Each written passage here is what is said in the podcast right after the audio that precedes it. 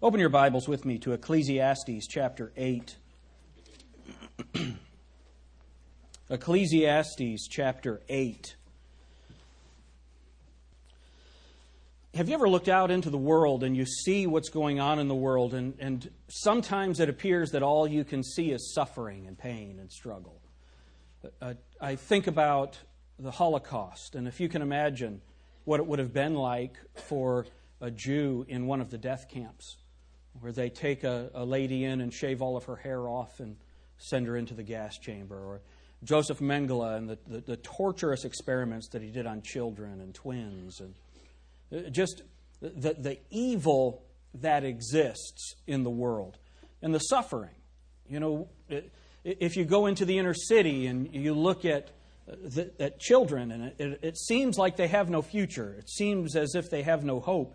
And they look around, and the people who have the nice cars and the nice clothes are the, the gangbangers and the drug dealers and those that are involved in all kinds of illicit crime. And they start to think there's no way to get out, there's no hope for the future.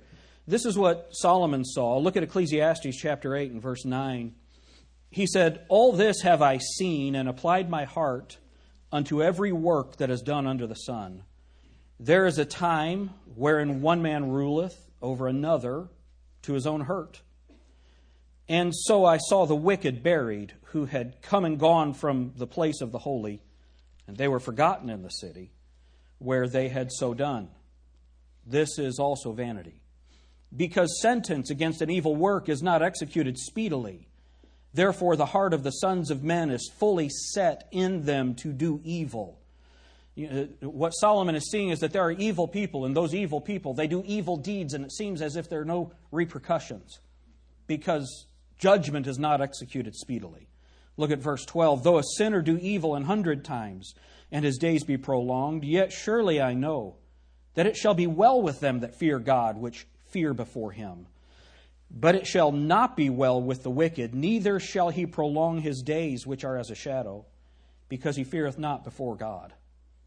There is a vanity which is done upon the earth, that there be just men, unto whom it happeneth according to the work of the wicked. So there are just men, and it, it seems like they're getting the reward of the wicked. Again, there be wicked men to whom it happeneth according to the work of the righteous. So there are wicked men, and it seems like they get rewarded. There are good men who try to do righteously, and it seems as if they receive the punishment that the wicked deserve. I said unto that, This also is vanity. Then I commended mirth because a man hath no better thing under the sun than to eat and to drink and to be merry, for that shall abide with him of his labor the days of his life, which God giveth him under the sun. When I applied mine heart to know wisdom, and to see the business that is done upon the earth, for also there is that neither day nor night sleepeth with his eyes. Then I beheld all the work of God, that a man cannot find out the work that is done under the sun. Because though a man labor to seek it out, yet he shall not find it. Yea, further, though a wise man think to know it, yet shall he not be able to find it. Let's pray. Dear Heavenly Father, this view of Solomon is the view of many people in the world today. Lord, help us to have some understanding from your word about this subject of suffering, the subject of evil. In Jesus' name, amen. You know, this statement of Solomon, when you read the book of Ecclesiastes, you need to understand that the book of Ecclesiastes is it's the view of the world from man's perspective. It's the view of the world from a man's perspective. Here is the, the, the, wisest man in the world. God gave him more wisdom than he ever gave any person in the world. And as he looks out and he looks at the world and he's trying to find the good, he can't find it.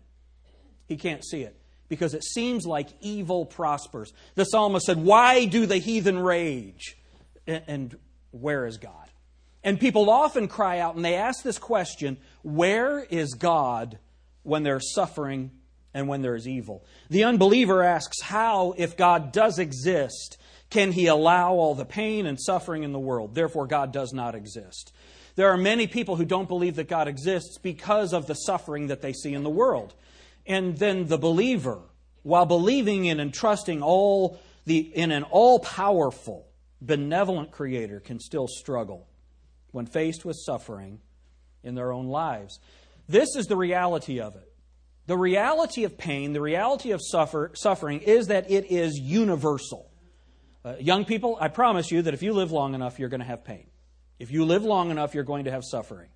It'd be a bummer if that was the end of the message, wouldn't it? And you understand that there are people that that's the way that they look at the world, that the world is simply, uh, it, it's, it's completely random. There's no purpose to any of it. Some people are lucky, some people are unlucky, and nothing, there's no higher power that has anything to do with any of it. It's all random, it's all senseless. So go and get as much as you can because you're going to die and then there's nothing left. That's what the world believes. That's where they are. There is th- this problem, it is real. The question of pain and suffering, it provides the greatest challenge to belief in God. You know, there are people who are raised as Christians, they're raised in the church. They, they, they, and by the church, I don't mean some broader institution. I'm talking about in a local church. They're raised in a church. They know the truth. And then something horrible happens in their lives. And because they can't reconcile it with their view of God, they walk away from God. How many of you have known someone that that has happened to? This is why it's so important that we understand the place of suffering and the place of pain in the world. The believer asks, Where is God? That's what happens. Sometimes when something horrible happens, the believer will turn and say, Where is God? God, where were you when I was going through this? The unbeliever goes through it. The atheist goes through the same thing. And they do not ask where God is. They declare there is no God. If this could happen to me, there can't be a God. And that's where people are in this world right now. Richard Dawkins, the famous atheist, he wrote In a universe of blind physical forces and genetic replication, some people are going to get hurt, other people are going to get lucky. And you won't find any rhyme or reason in it, nor any justice. The universe we observe has precisely the properties we should expect if there is at bottom no design, no purpose, no evil, no good, nothing but blind, pitiless indifference. DNA neither knows nor cares. DNA just is. That's his position. But I want you to notice something about his position. He says there is neither good nor evil. That's his statement. But his statement also is you won't find any rhyme or reason to it nor any justice. If there's no good or evil, then how can he be looking for justice? if there's no right or wrong, if there's no good or evil, if there's not a higher moral law, then how could we ever expect justice? And where would the idea of justice even come from? If everything is blind chance and there's no morality, there's no right or wrong, there's just simply a greater good, where does the concept of a greater good come from? It, it doesn't make sense. It, it couldn't happen. But that's the, the position that the atheist takes they come up with this trilemma. And if you, Sam Harris, the famous atheist now, uses this approach, and of course, Richard Dawkins and Christopher Hitchens, they're using the, the question of evil. And according to them, the fact that evil exists is evidence that God does not. And here's how the argument goes. Number one, it, it's a trilemma. Number one, God is all powerful, He can do anything He wills. Number two, God is all loving. He cares with an intense value for his creation. Number three, evil is a reality. Suffering is an all pervading part of this world. And so, based on those three statements that most Christians would agree with, based on those three statements, the atheist says that Christianity cannot exist. Here's what, here's what uh, J.L. Mackie says It can be shown not that religious beliefs lack rational support but that they are positively irrational. Now, listen to what he says. Religious beliefs, not only do they lack rational support, you can't rationally come to these positions, he says, but that they are positively irrational.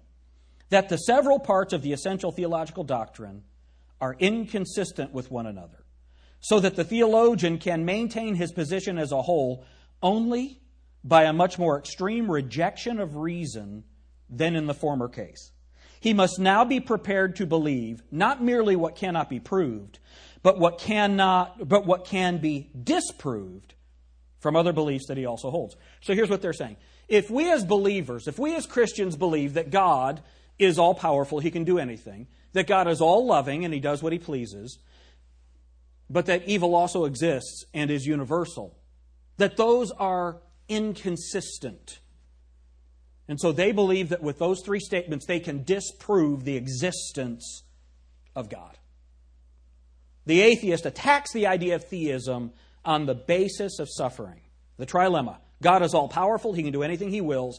God is all loving, He cares with an intense value for His creation. Evil is a reality, suffering is an all pervading part of this world. And it's interesting that that statement, while these atheists, they think that they're so original,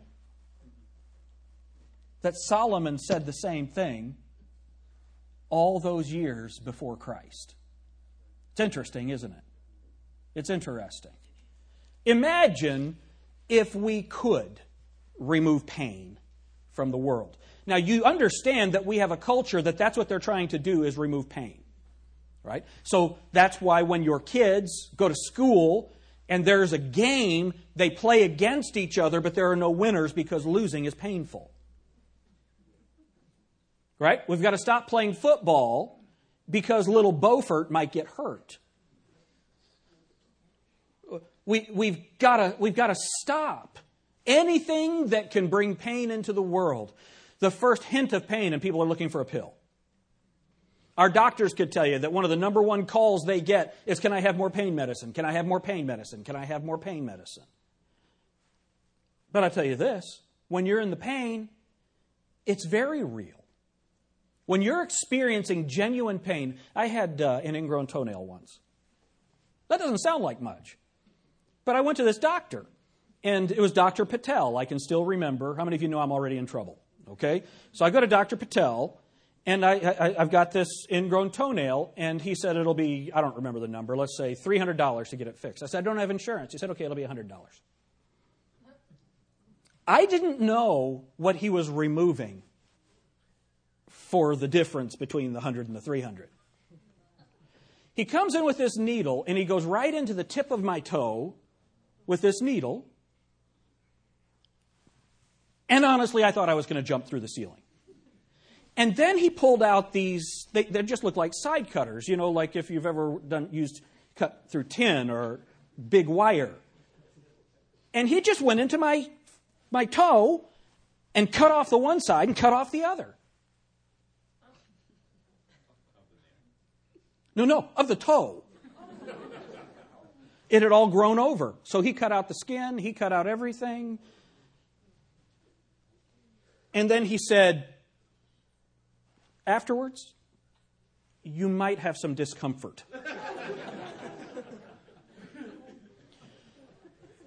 you wouldn't think that a toe could hurt that much. It was terrible. It was terrible. You know, there are people in this room that have experienced way more pain than that. I sure hope I never have to experience that kind of pain. And, and the thing about it is, it's not just my toe that was hurting. It felt like I was completely immersed in pain. Y'all know what I'm talking about? Have you ever been in a situation like that? Uh, childbirth? It didn't hurt me at all. I, I don't. But immersed in this pain, and, and pain really does exist. And so it's, I, I think that it would be good for all of our doctors to be tortured before they're allowed to practice so they understand what pain actually is. Amen, Dr. Edwards. Is that? Yeah, okay, there you go.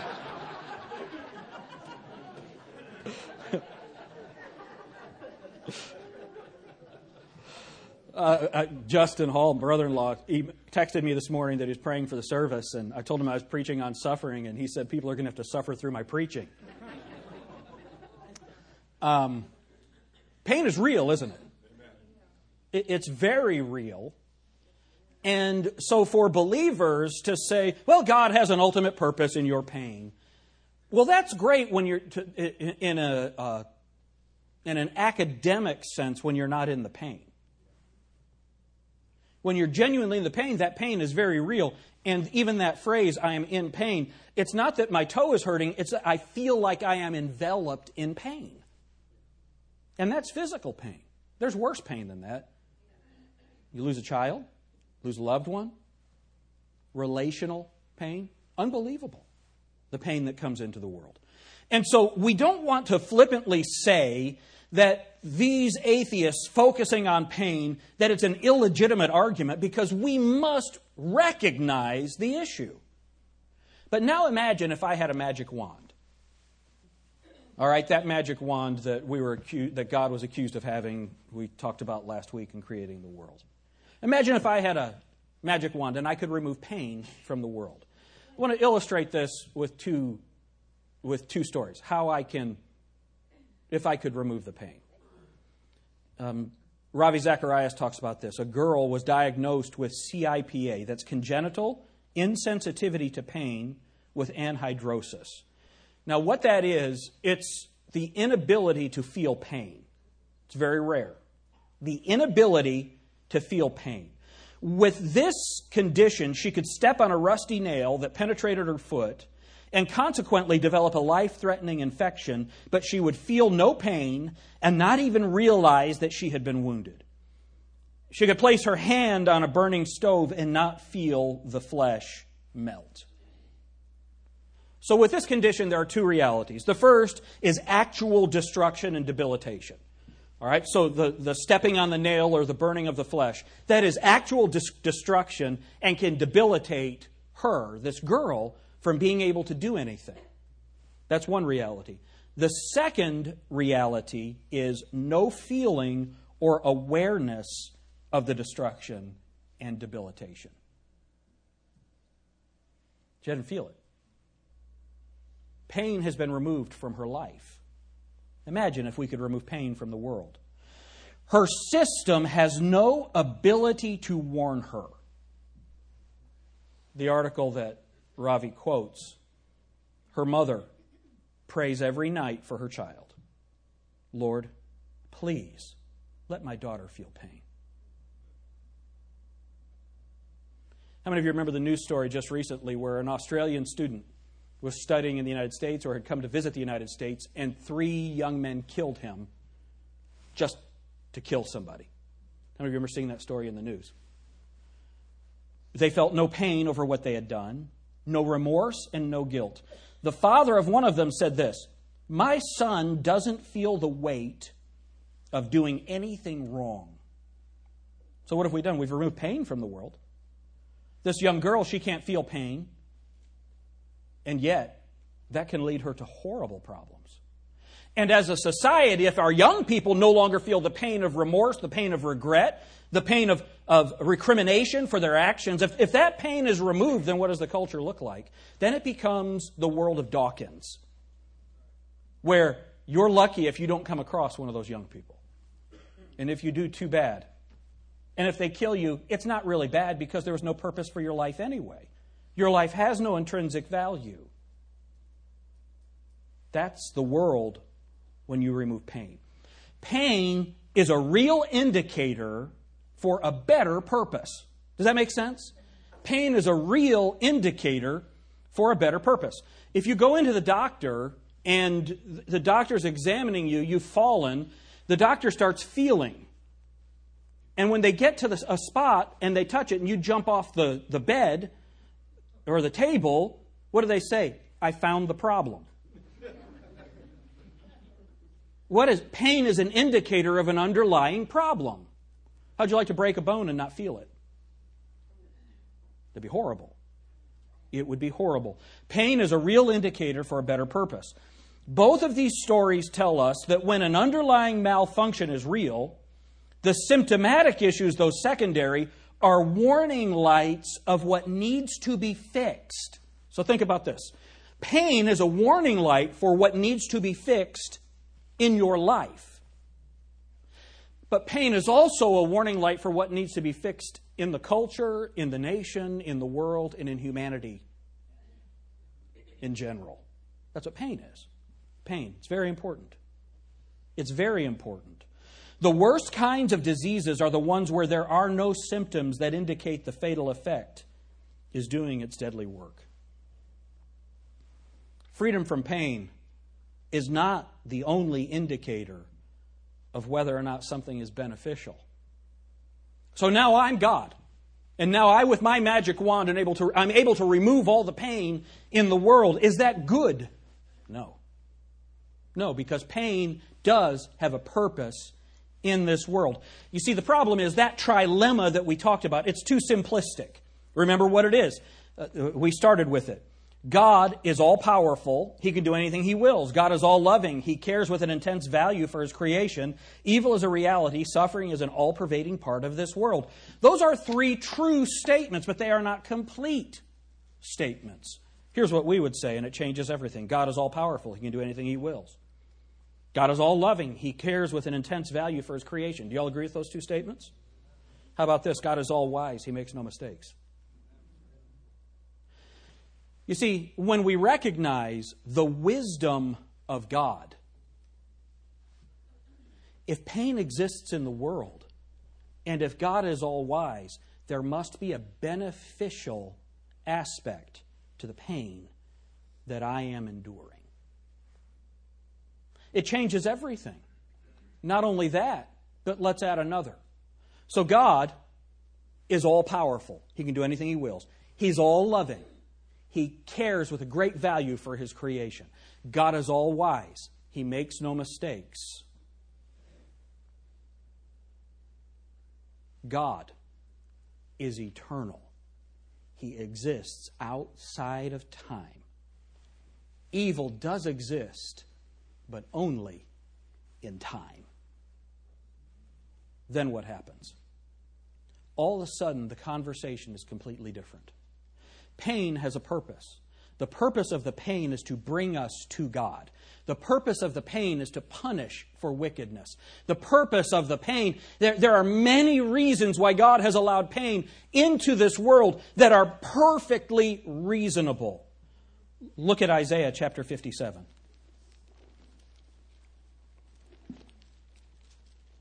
What a great passage this is. Isaiah 57.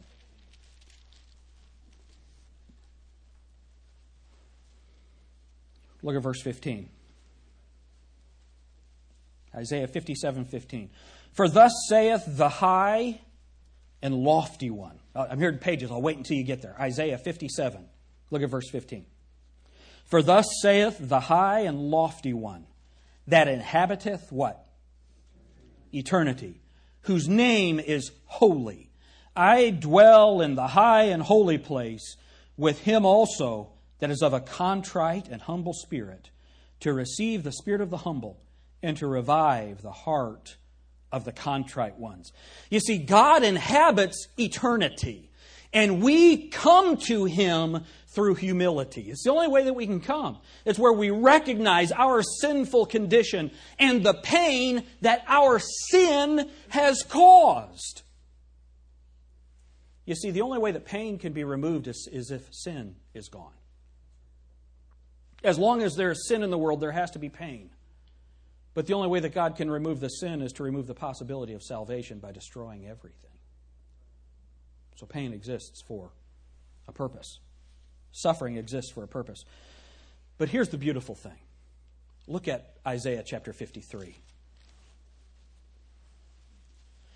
If the world was as the atheist describes it, our position, or let me say it again. If the world were as the atheist believes the Christian to hold to, that is, that God is all powerful, God is all loving, and evil is pervasive. If that was all there is, then it wouldn't make sense. But that's not all that there is. There is so much more to it. You see, the God who loves the world, the God who is all powerful, the God who is all wise, and the God who is outside of time, what that God did was that God became like his creation. He became a man, stepped into time, and bore the pain and suffering of man for man. That is a completely different God than the one that is described by the atheist. Everything changes. Look at Isaiah chapter 53. Who hath believed our report? And to whom is the arm of the Lord revealed? For he, this is Jesus, shall grow up before him as a tender plant and as a root out of a dry ground. A tender plant can be easily destroyed. He hath no form nor comeliness, and when we shall see him, there's no beauty that we should desire him. He is despised and rejected of men, a man of sorrows and acquainted with grief. And we hid, as it were, our faces from him. He was despised, and we esteemed him not. Surely he hath borne our griefs and carried our sorrows, yet we did esteem him stricken, smitten of God, and afflicted. He was wounded for our transgressions. He was bruised for our iniquities. The chastisement of our peace was upon him, and with his stripes we are healed. All we like sheep have gone astray. We have turned every one to his own way. And the Lord hath laid on him the iniquity of Jim Alter, the iniquity of us all. He was oppressed and he was afflicted, yet he opened not his mouth.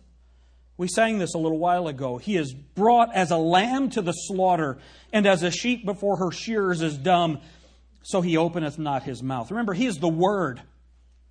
He upholds everything by the word of his power. If he had opened his mouth, he could have ended everything, but he didn't. You understand what that silence means? It's so much more than not complaining. You have to know who the word is. He was taken from prison and from judgment, and who shall declare his generation? For he was cut off out of the land of the living. For the transgression of my people he was, was he stricken. And he made his grave with the wicked and with the rich in his death, because he had done no violence, neither was any deceit in his mouth. Remember, God does anything he pleases in our statement? Yet it pleased the Lord to bruise him. He hath put him to grief when thou shalt make his soul an offering for sin. He shall see his seed. He shall prolong his days, and the pleasure of the Lord shall prosper in his hand. He shall see the travail of his soul and shall be satisfied. By his knowledge shall my righteous servant justify many, for he shall bear their iniquities. What did Jesus Christ do? He came into this world of pain and bore the pain greater pain than any of us could ever suffer. On the cross, Jesus Christ suffered more than the cumulative sufferings of all the people for all of time and for all of eternity. That's what Jesus Christ bore in his body on the cross. The iniquities of us all. That's what he bore. The suffering, the sin, the punishment of every person in the world. All of that suffering was placed on him. What is the purpose of pain? The purpose of pain was so that sin could be atoned for. If I could remove pain, there'd be no salvation. Look at Acts chapter 17.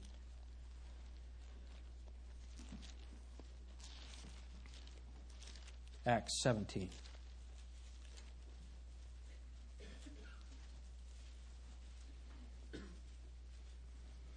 Verse 2. And Paul, as his manner was, went in unto them, and three Sabbath days reasoned with them out of the Scriptures, opening and alleging that Christ must needs have what? Suffered. And risen again from the dead. And that this Jesus whom I preach unto you is Christ. That's who Jesus Christ is. Look at Acts chapter 26. Acts 26. Look at verse 22. Suffering, pain.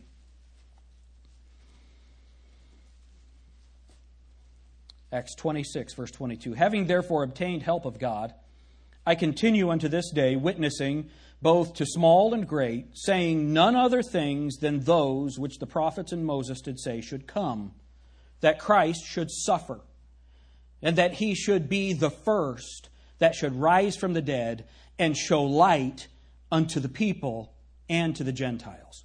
You see, Jesus Christ came into this world so that he could suffer for you and for me. Imagine if there was no pain. If there was no pain, then we could not be saved. Jesus Christ came and bore that pain. Look at Hebrews chapter 2. Hebrews chapter 2, verse 9.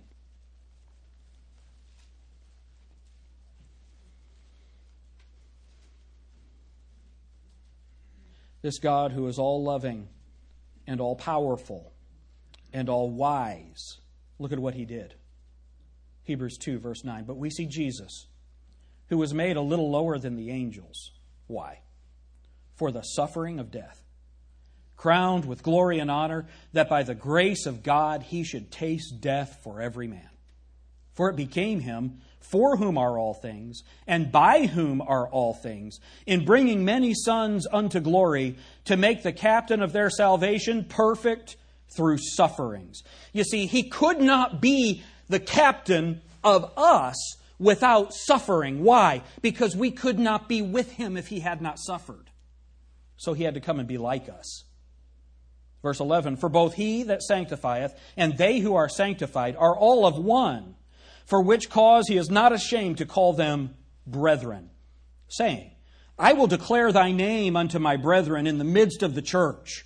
I will sing praise unto thee. And again, I will put my trust in him. And again, behold, I and the children which God hath given me. For as much then as the children are partakers of flesh and blood, so we have flesh and blood, he also himself likewise took part of the same, that through death he might destroy him that had power of death, that is, the devil, and deliver them who through fear of death were all their lifetime subject to bondage. For verily, he took not on him the, the nature of angels, but he took on him the seed of Abraham. Wherefore, in all things it behooved him to be made like unto his brethren, that he might be a merciful and faithful high priest in things pertaining to God, to make reconciliation for the sins of the people. For in that he himself hath suffered, being tempted, he is able to succor them that are tempted. Anyone here ever been through any suffering? Jesus knows. Jesus cares. He became a man like us so we could be a part of him. If there were no pain, we could not be saved. If there were no suffering, we could never have the hope of eternity. What a beautiful thing. Look at Romans chapter 8. Romans chapter 8. If you are in pain right now, if you're suffering right now, look at this passage. Romans 8, verse 18. For I reckon, everybody there? Romans 8. Romans chapter 8, verse 18. For I reckon that the sufferings of this present what? Time. Would you mark that word time? Suffering happens in time. Suffering happens in time. Okay, let's read the verse again. For I reckon that the sufferings of this present time are not worthy to be compared with the glory which shall be revealed in us. For the earnest expectation of the creature waiteth for the manifestation of the sons of God. What does that mean? So when you get saved, he came into his own, and his own received him not. But to many as, but to as many as received him, to them gave he power to be called the sons of God. All right. So uh, you, when you get saved, you become a son of God. But but you don't see that yet. Right now, my body is this sinful body. I am going to get a body that is like his, and then the sons of God will be revealed. That's what this passage is saying. Verse 20. For the creature was made subject to vanity, not willingly, but by reason of him who hath subjected the same in hope, because the creature itself also shall be delivered from the bondage of corruption into the glorious liberty of the children of God. For we know that the whole creation groaneth and travaileth in what? Pain together until now the whole creation, the earth itself, and all the inhabitants thereof are in pain. Why? Verse 23. Not only they, but ourselves also, which have the first fruits of the Spirit, even we ourselves groan within ourselves, waiting for the adoption, to wit, the redemption of the body. See, one of these days my body is going out of here. And you know what's going to happen? Time is going to be no more. Time is going to be no more. You see, pain is intended to bring us to God.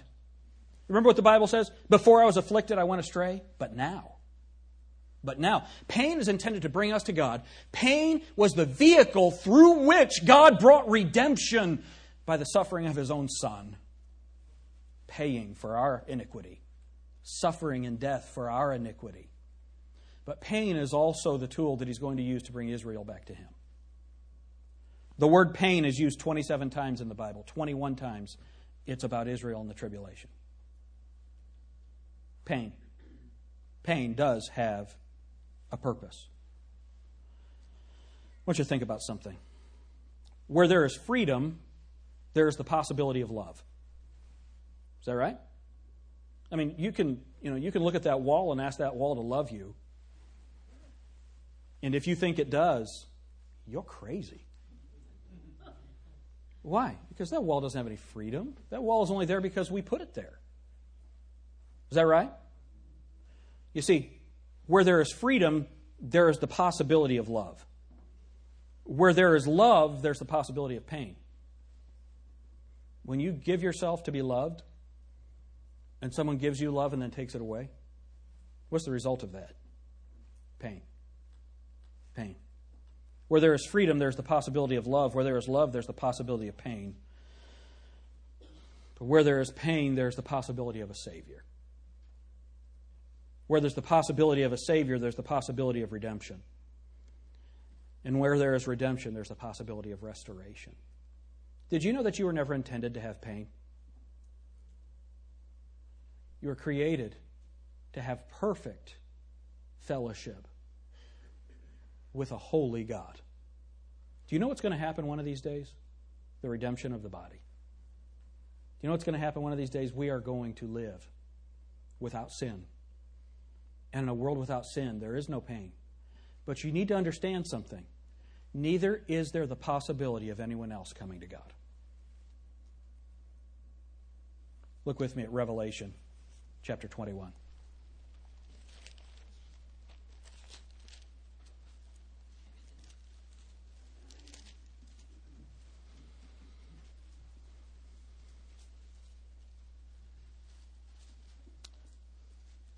Revelation 21. Look at verse 1. And I saw a new heaven and a new earth. For the first heaven and the first earth were passed away, and there was no more sea. And I, John, saw the holy city, New Jerusalem, coming down from God out of heaven, prepared as a bride adorned for her husband. And I heard a great voice out of heaven saying, Behold, the tabernacle of God is with men, and he will dwell with them, and they shall be his people, and God himself shall be with them and be their God. Isn't that what we want? And God shall wipe away all tears from their eyes, and there shall be no more death, neither sorrow nor crying, neither shall there be any more what? Pain. For the former things are passed away. Isn't that going to be a wonderful time? But understand that no one else can ever come to God. We pray, even so, come quickly, Lord Jesus. Remove us from this pain. But what if that means that a child of yours doesn't get to go to heaven? What if that means that a brother or a sister doesn't get to go to heaven? What if it means that millions and millions and millions of people, it's too late for them? It's too late for them. When you ask God to remove pain from the world, do you realize what you are asking? You see, pain and suffering, they're terrible. It's, it's, it's real. When you are in it, it is real. But the God who allows that pain is the God who loves you so much that he became one of us and suffered more pain than we could ever suffer. Why? Because pain always has a purpose. Pain was to bring us to Him. Pain enabled us to come to Him, and pain will draw His people back to Him. Until one day, when there is no more pain. Until then, as we suffer, let's count it an honor that our light affliction is but for a little while. Dear Heavenly Father, thank you so much for your word. Lord Jesus, thank you for suffering for us.